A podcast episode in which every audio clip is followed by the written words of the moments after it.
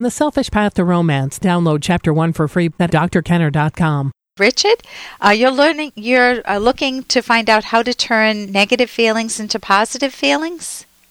Well, actually, I read a book five years ago. Okay. Feelings Buried Alive Never Die, Yeah.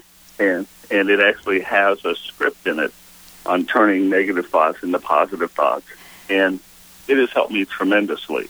Um, okay. o- over the past five years, I've gone from being very much in debt to being very successful in a sales uh, career. Wonderful. And it's been phenomenal, and it's you know like right now I'm number one in our company in sales, and and I, I seem to be uh, continuously getting better. yeah. But you know when I have a negative thought, I go through the script that the book has, and it it's helped me tremendously. But my uh, my youngest daughter went to college, Yeah. and I basically um, ten years ago decided that I was going to just raise my kids and not date. I've been divorced for about twenty years, Yeah. and now that she's gone and I'm successful in my finances, I'm trying to bridge the gap and be fin- you know successful in my Parenting. personal life. Okay. Yeah, and it, and dating and things like that. So Oh, dating. I- okay. well, and and uh, you know, and, and even thinking if that's where I need to be, you know. Yeah. Um, I mean, I'm, I'm I'm to the point now where I'm doing very well, and you know, I I tend to want to gravitate toward doing stuff for my kids or going to see my children, which I have five great kids. Yeah. But I'd like to have a little bit more. You'd like some life. romance in your life. And you'd like to be successful in romance after uh, you've been divorced for 20 years. And so you haven't pursued romance in all that time? Well, and uh, about ten years ago, I just decided that I had a relationship with someone a lot younger than I was, Yeah. and it it uh, it didn't go well, and it took a lot of time away from my kids. And being divorced, uh, I just figured that I'd just spend my time raising my children, and they're they've all turned out great. And So you've Uh, accomplished that goal too, not only in your career but with your kids. You have a good relation. You have good relations with them, and now Oh, you want to turn. Now you're ready again. They're, are they all out of the house at this point? Oh yeah, uh, only one of them's in college now in New York City, and the rest of them are have have careers that they're uh, getting started. And one's getting married, and a couple of them are getting getting So- engaged this year.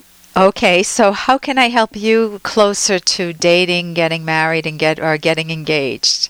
What? Well, that's my question. to Yeah. you. Would you? Is there a book you suggest? Is there, I guess I want to take this this part of of my life and what I've learned through the feelings buried alive, never die into the rest of my life. I guess I can just start scripting it, but but uh, and, you know, I've read books like The Secret, and that, that's helped. And 'cause I really feel like the more I would- positive you are, the more positive things you attract. Right, right, and and I would recommend, and it sounds self-serving, but it's the book that uh, that my co-author and I wrote.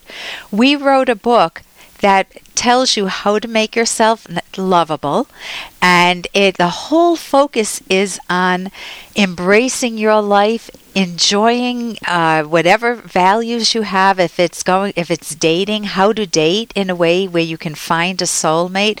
What is a soulmate? How do you make yourself lovable? What are relationship breakers? What communication skills can you use that will help? And how to be your own coach in a sense. How to um, not make the mistakes that most people make in relationships. You know what one of the biggest mistakes couples make in a relationship is? Uh, trying to think that the other one's going to make them happy. Oh yes, yes. Go tell me more. Well, I just think that uh, people get married because they want the other person to make themselves happy, and uh, I feel like that a happy relationship or a good relationship is two people that are already happy and choose to be together. Yes, you need to be able to stand on your own two feet because let's say that I'm a very dependent person and I meet a guy and I just want him to fill my void. I don't I don't have any values. I have a very simple job and I don't aspire to anything great and I just don't do anything for hobbies or leisure. So I want to kind of latch on to a guy who's who's got some ambition and who's got some uh, life in him so that I can do what? What's he going to see in me? Yeah, exactly. And and if that you do get involved in that person the first time that they don't do that, then you're going to think you made a mistake. I've got a good friend of mine right now that met a, a really awesome girl. Yeah. And uh, they're both strong Christian people. They dated for a month, and now they've announced everybody they're getting married. They're going to get married after knowing each other three months, and I just feel like that's a prescription for disaster. Right. So let me tell you, um, the title of my book, I think, will stay in your mind. Of our book, actually, it's with Dr. Ed Locke. He's my co-author. And the, uh, before I tell you the title, that what you're describing, Richard, is that you need to build yourself into a person that you admire, and you want to, especially you're you're not a teenager where you know you haven't started life yet. You're just dating and learning about careers and the rest. But you you want to build yourself into a person you admire. You've already done that. You've turned your life around beautifully. And then you want to search properly. You don't want to go to bars to find somebody. I mean, you might get lucky, but most that's like the worst place to look. You want to find somebody who is close like a mar- like a um, a soulmate. Aristotle called a, a friend uh, like a mirror reflection of you. A friend is another self. So you want some you want to find a person who comes at life similarly to the way you come at life, which means you need to put in the effort to search for somebody, just like you're good in sales. You want to be good in searching for a partner. And our, our, book has a whole section on finding your soulmate, it has a whole section on communication and resolving conflict.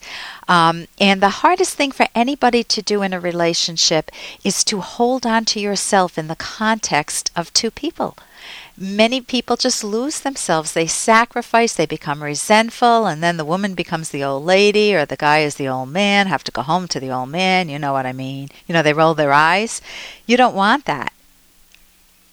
Exactly. So, that's exactly what I wanted. I mean, I was married once, divorced.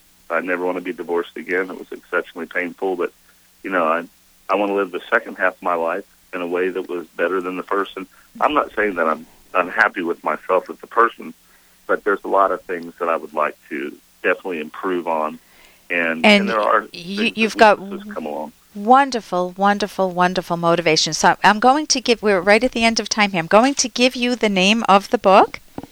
Okay. It's the. Got my pen ready. It's remember I mentioned it was. It's not self-destructive. It's self-valuing. The selfish path to romance. I told you you would remember the book, and that means just holding on to yourself valuing it, making yourself into an honest, decent person.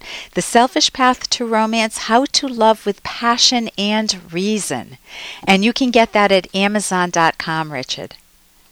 Okay, it's it's called the Selfish Path. right, it's a it's a name you won't forget. You can even go to selfishromance.com. That that uh, we have a website for it.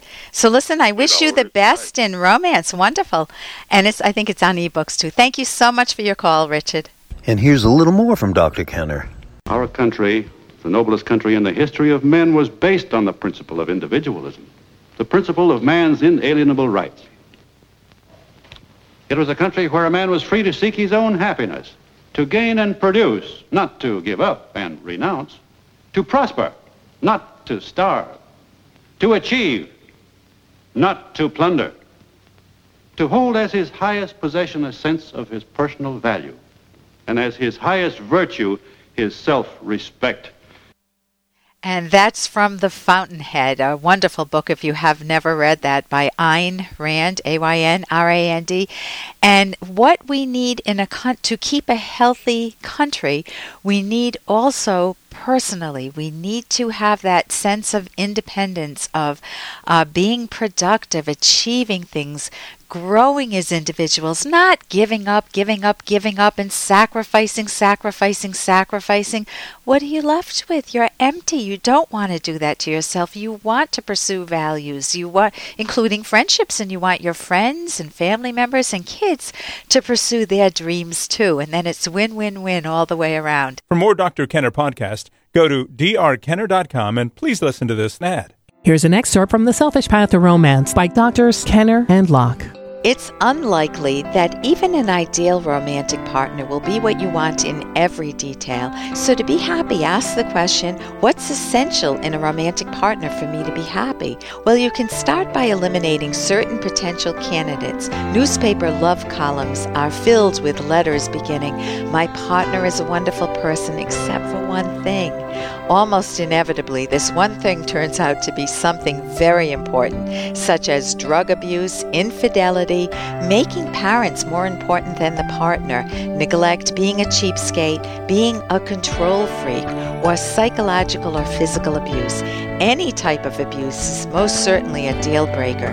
Any serious uncorrected flaw will almost inevitably undermine other qualities that are good. You can download Chapter 1 for free at drkenner.com and you can buy the book at amazon.com.